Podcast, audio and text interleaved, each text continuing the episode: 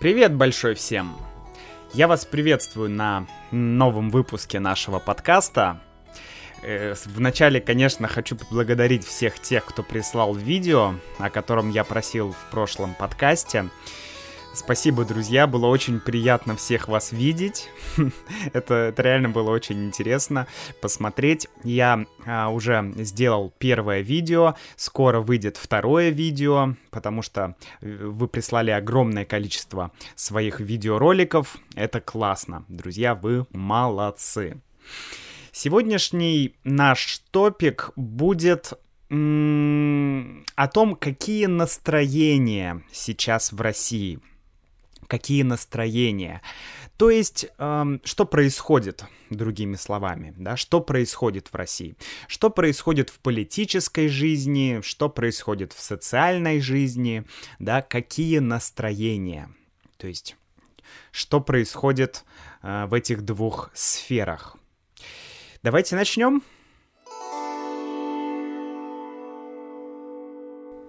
В самом начале я бы хотел сказать, что что все, что вы услышите в этом эпизоде, является мнением Макса. Да, это только мое мнение, это субъективное мнение, это очень-очень субъективно. Все, что вы услышите. Я не знаю реальной ситуации. И в конце подкаста я расскажу, что я, вернее, поделюсь с вами той мыслью, почему никто не знает реальной ситуации, почему нельзя говорить про какую-то объективную ситуацию. Ну, наверное, где-то она есть, но мне кажется, что она недостижима. Ее нельзя достичь, да, ее нельзя получить. Ну, окей, давайте поговорим про про карантин, про всю эту ситуацию, да, потому что сейчас в России, конечно, все люди очень следят за новостями, за разными телеграм-каналами, телевизором, не знаю, еще какими-то ресурсами. Все смотрят, сколько людей а, заражается, сколько людей выздоравливает и так далее. Да, и пока статистика идет вверх. А, сегодня по статистике около ну, почти 90 тысяч людей в России а, заразилось. Вот, что дальше будет с карантином? Его продлят или его не продлят? Да? Сколько еще будет длиться этот карантин? Никто не знает. Кто-то говорит, что его продлят еще на месяц, кто-то, что на полмесяца, но пока неизвестно. Я думаю, что в ближайшее время Владимир Путин, потому что осталось три дня, да, поэтому я записываю этот подкаст в понедельник, 27 апреля, поэтому осталось три дня до конца карантина. Но, как вы знаете, э, после 30 апреля, 30 апреля это, это на данный момент официальное окончание карантина. После этого в России начнутся майские праздники. 1 мая, 9 мая.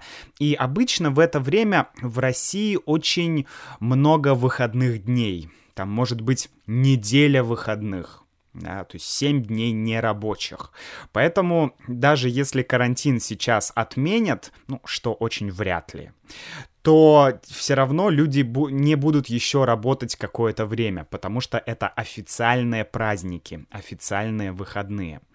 Вот, э, ш- про мою субъективную оценку того, что происходит. Эм, давайте поговорим о том, что я слышу от моих друзей.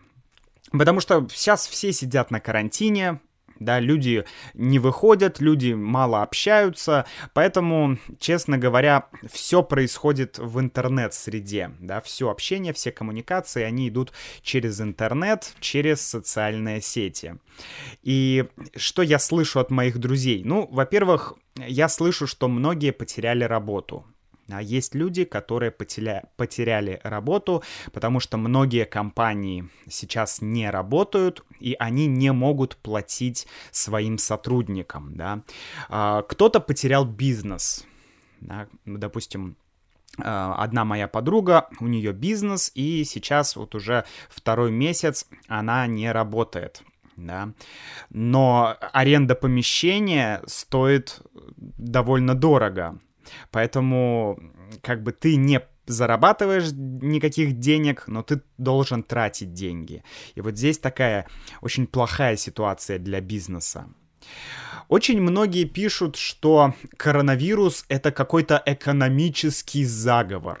Да? И вообще очень много теорий заговоров. Что такое теория заговора?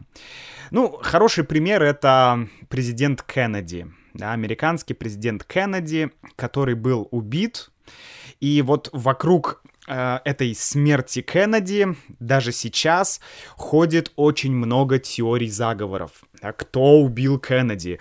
Не знаю, ЦРУ, КГБ, инопланетяне или жена Кеннеди приш, застрелила его. То есть вот это все теории заговора. Да, или такие, эм, эм, как бы ну, теория заговора в русском языке это самый, популяр... самый популярный термин. То есть это теории, которых очень много. И по поводу коронавируса тоже очень много всяких теорий. Фактически мы не знаем, откуда взялся этот вирус, откуда пришел этот вирус. И самое интересное, что э, вот в этом сейчас очень много политики, потому что по факту, да, откуда пришел вирус. Ну, это, конечно, интересно медикам, вирусологам, каким-то специалистам, но, честно говоря, это не так важно мне кажется, да, гораздо э, важнее для политиков, как использовать эту информацию, да. Например, обвинить Китай, что Китай, э, в Китае появился этот вирус, Китай виноват. Или там, не знаю, как какую-то другую страну обвинить в том, что этот вирус виноват. И вот здесь сейчас я уверен, что в ближайшее время будет такая политическая борьба, да, идеологическая борьба. Откуда пришел вирус? Кто виноват? Наверное, вы знаете, что в городе Ухань, в Китае, где я жил год, ах, прекрасный город, там была какая-то вирусная лаборатория где проводили разные исследования над вирусами и так далее.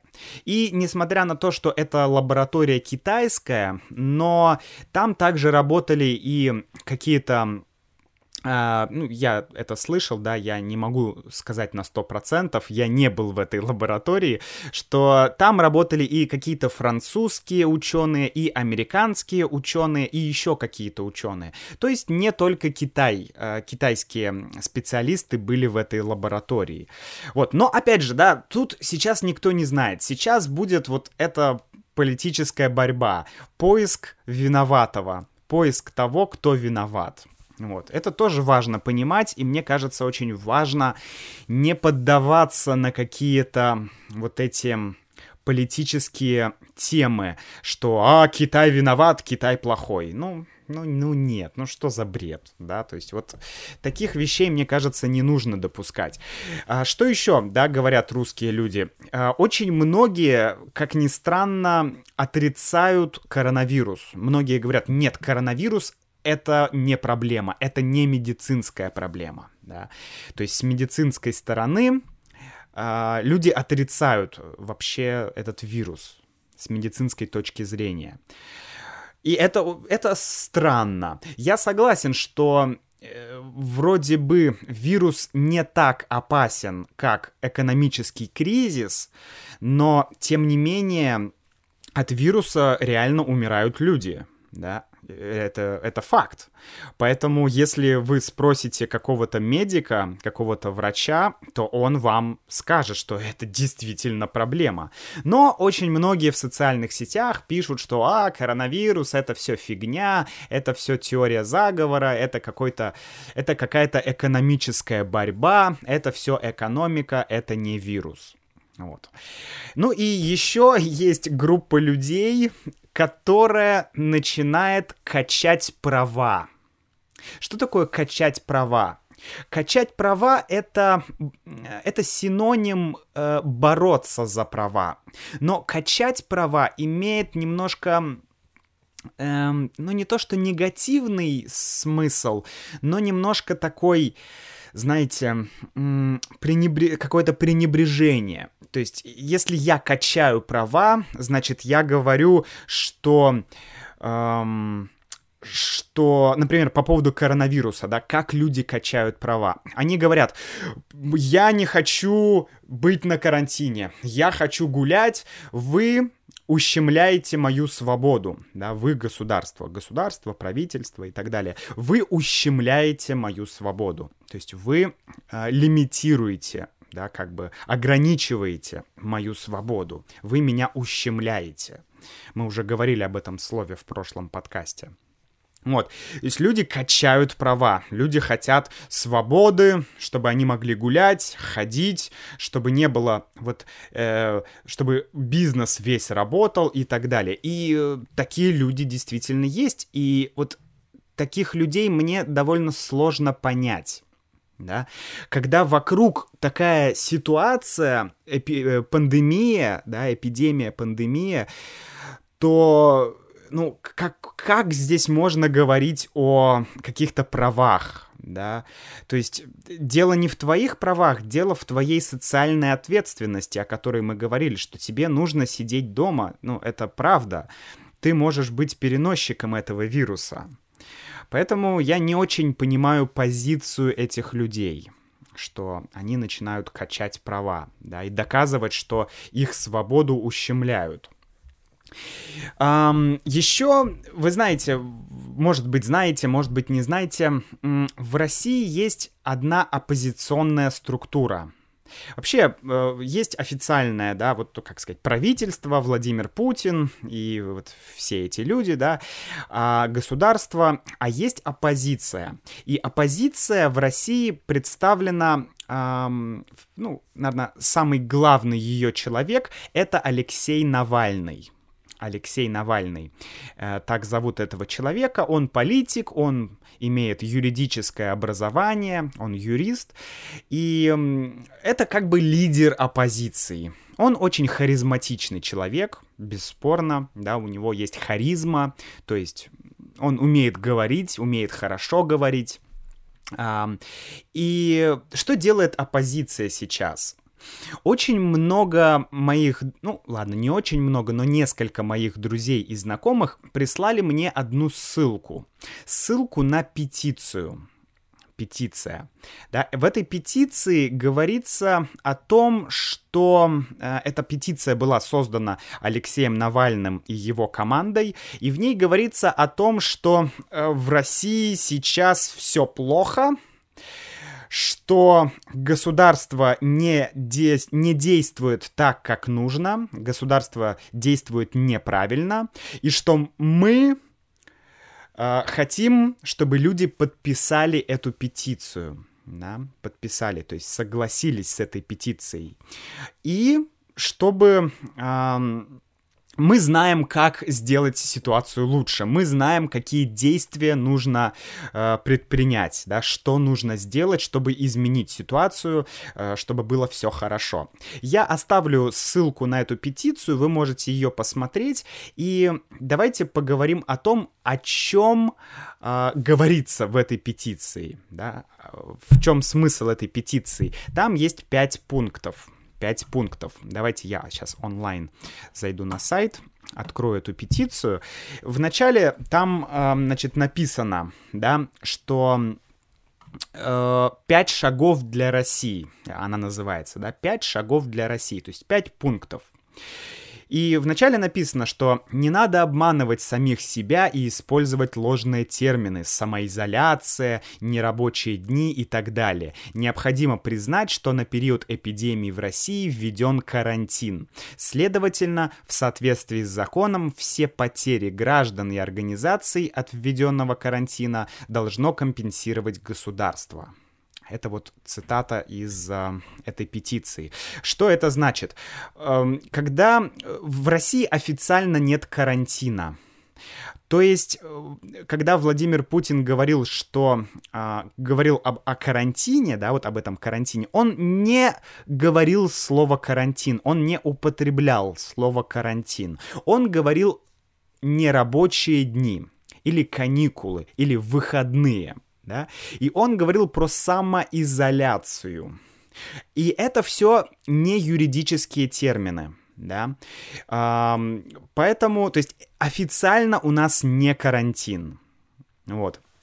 И помимо карантина есть еще... Э, давайте так, в чем, в чем здесь претензия у оппозиции, да, какие претензии есть у э, оппозиции, что они хотят, что им не нравится, да, претензия — это что-то, что тебе не нравится, какие претензии есть у оппозиции. Ну, во-первых, это вот то, что я сказал, что должен быть введен официально карантин, да, либо карантин, еще говорят о э, ЧС и ОЧП. Это два статуса, они тоже регламентированы законодательно, то есть они есть в законе ЧС и ЧП. ЧС означает чрезвычайная ситуация, ЧП означает чрезвычайное положение. Ну, э, они, конечно, ЧП и ЧС отличаются, но я расскажу в общем, да. Э, ЧП и ЧС это такие крайние меры, а, когда происходит что-то серьезное. Например, если где-то пожар, или наводнение, или торнадо, или какое-то бедствие, или война, да, то вот в таком случае в государстве, в стране может быть введен режим ЧС, да, чрезвычайной ситуации, или режим ЧП. Они немножко отличаются. А, и оппозиция говорит, что нам нужно вводить ЧП, нам нужно вводить ЧС, нам нужно вводить карантин официально. Для чего?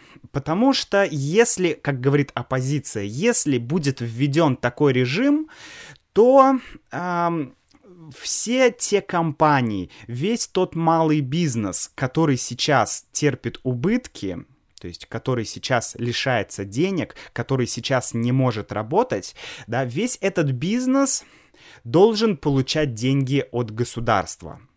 Государство должно компенсировать э, убытки или потери. Да, потери, убытки. Синонимы означают э, лишение денег. Да, ты не работаешь, ты не получаешь деньги, ты терпишь убытки, ты терпишь потери да, то есть у тебя к тебе, э, тебе не приходят деньги. Вот, и они говорят, что э, вот нужно ввести этот ЧС, чтобы помочь людям, бизнесу, чтобы государство компенсировало эти потери. Но я разговаривал с Юлей, и у нее юридическое образование тоже. И она говорит, что она читала закон, она пыталась найти какую-то информацию именно в законе, да, где было бы сказано, что режим ЧП или ЧС, что он бы помог. На самом деле э, она не нашла каких-то доказательств, что этот режим помог бы. Потому что, э, ну, государство бы компенсировало какие-то прямые потери. То есть, если, например, э, торнадо разрушил твой дом, да, государство тебе поможет. Но если ты потерял бизнес, то это уже другая ситуация. И здесь тебе государство даже в режиме ЧС оно тебе не поможет. Но, но в таком случае, если будет режим ЧС, то э, многие компании смогут просто а, увольнять сотрудников, увольнять работников, да, без причины. Сейчас компания не может взять и уволить, э, да, людей, потому что так, коронавирус, ну, грубо говоря. В режиме ЧС можно увольнять людей, можно э, нарушать контракты, да, то есть расторгать э, какие-то договоры. Э, то есть это, это вряд ли будет позитивно, это вряд ли будет хорошо для людей, если введется режим ЧС. Вот э, по факту, да. А, как, как, что еще, да? Какие еще претензии есть у оппозиции? А, еще есть претензия, что и я думаю, что она обоснована, что Владимир Путин очень много говорил про помощь людям, помощь бизнесу, и действительно были приняты несколько законов которые должны помочь людям и бизнесу. Например, людям в Москве выплачивается компенсация. Тем людям, кто потерял работу, им выплачивается компенсация, то есть какие-то деньги.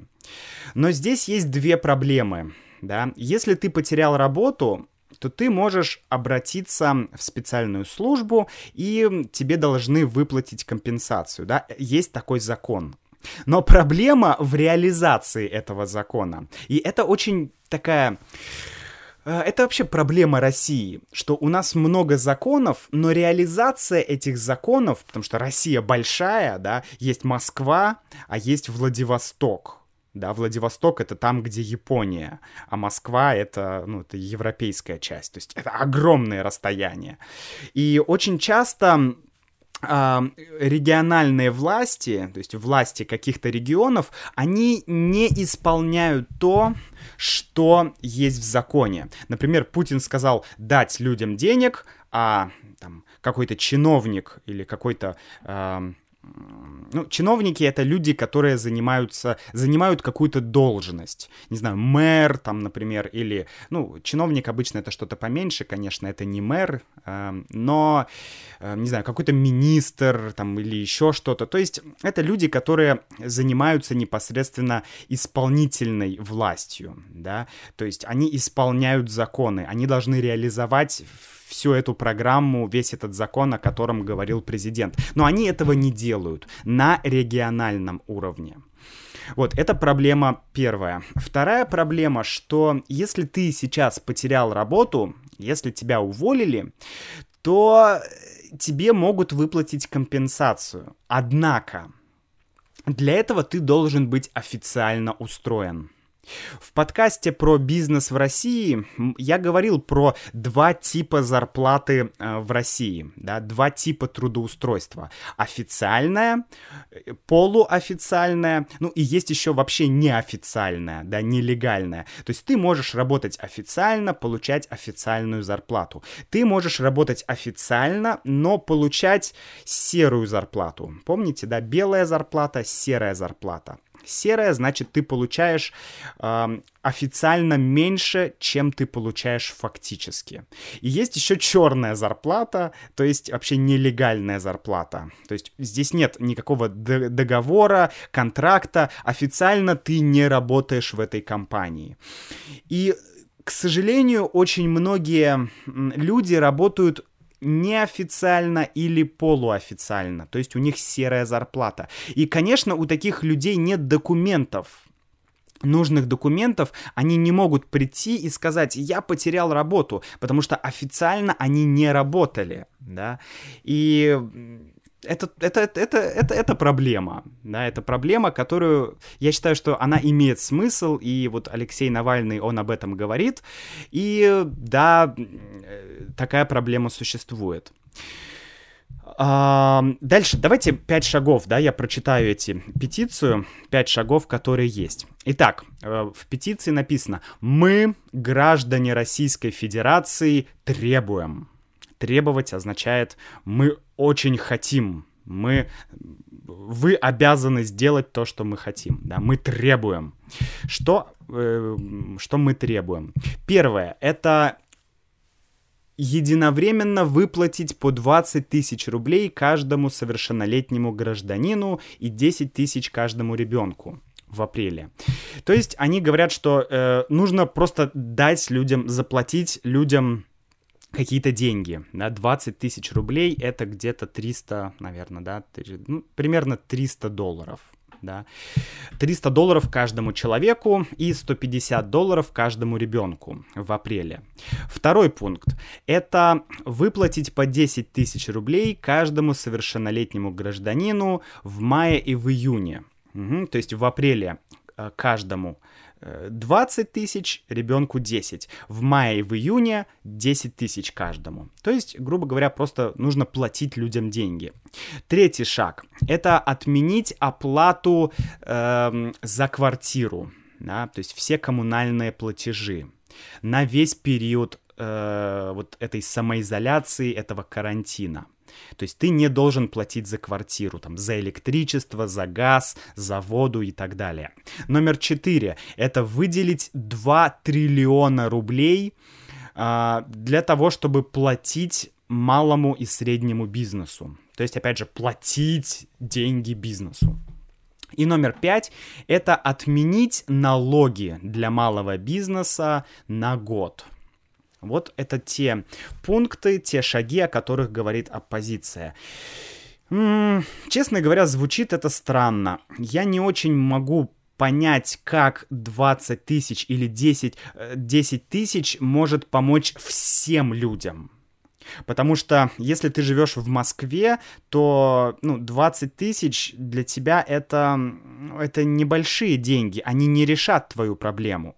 Если ты живешь где-то в деревне, да, далеко, то 20 тысяч для тебя это большие деньги.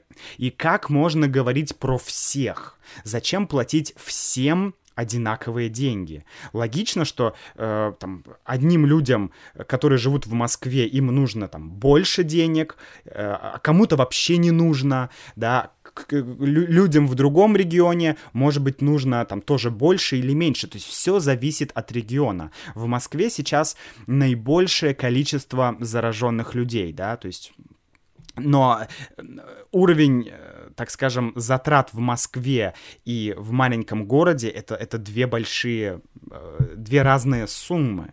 Да, поэтому я не понимаю, как можно всем людям платить одной, платить одинаковые деньги. Это, это бред. Насчет того, что тоже вот э, платить бизнесу деньги, ну, это тоже такой не знаю, шаг, который я не очень могу понять. Мне кажется, нужны какие-то другие меры. Вот, но окей, э, давайте, у нас не так много времени, поэтому я скину ссылку, вы можете, если вам интересно, посмотреть эту петицию. Вот, э, что я думаю, что я вижу? Я вижу, что оппозиция в это время... Сейчас, конечно, сейчас тяжелое время. Что говорить? Люди теряют работу, люди теряют бизнес, люди терпят убытки, бизнес терпит убытки. Но я предполагаю, что в это время люди должны объединяться. Да?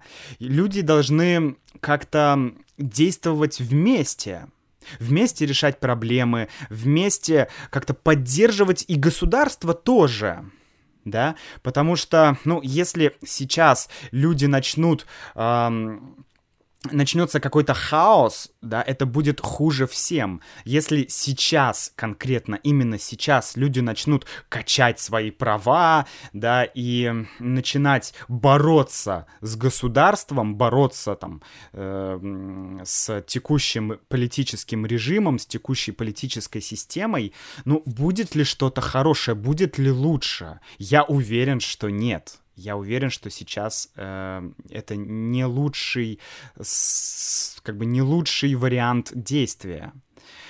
И что я вижу? Я, знаете, какое-то время я следил за тем, за Навальным, да, за его... Э, за тем, что он говорит, за тем, что он рассказывает. У него есть фонд борьбы с коррупцией, и это очень хорошая идея, да, люди борются с коррупцией в России, это, это приятно, это хорошо, это нужно.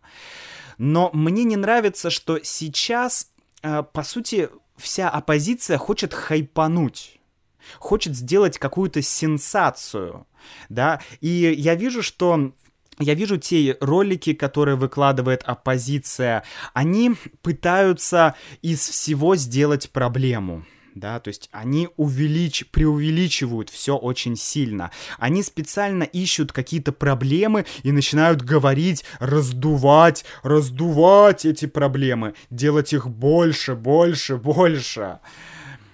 И это влияет на людей, да, люди это... Да, даже, даже если государство делает что-то хорошее, оппозиция все равно всегда видит в этом что-то плохое, да. Государство начинает поддерживать малый бизнес, оппозиция говорит, о, нет, это не, это не сработает, это плохо, это все фигня, нам нужны другие меры.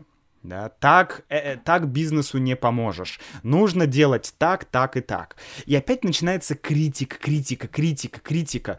И в один прекрасный момент я... простите, я уже э, отписался от YouTube канала Навального и перестал его смотреть и читать, потому что я понимаю, что это просто негатив. Это просто...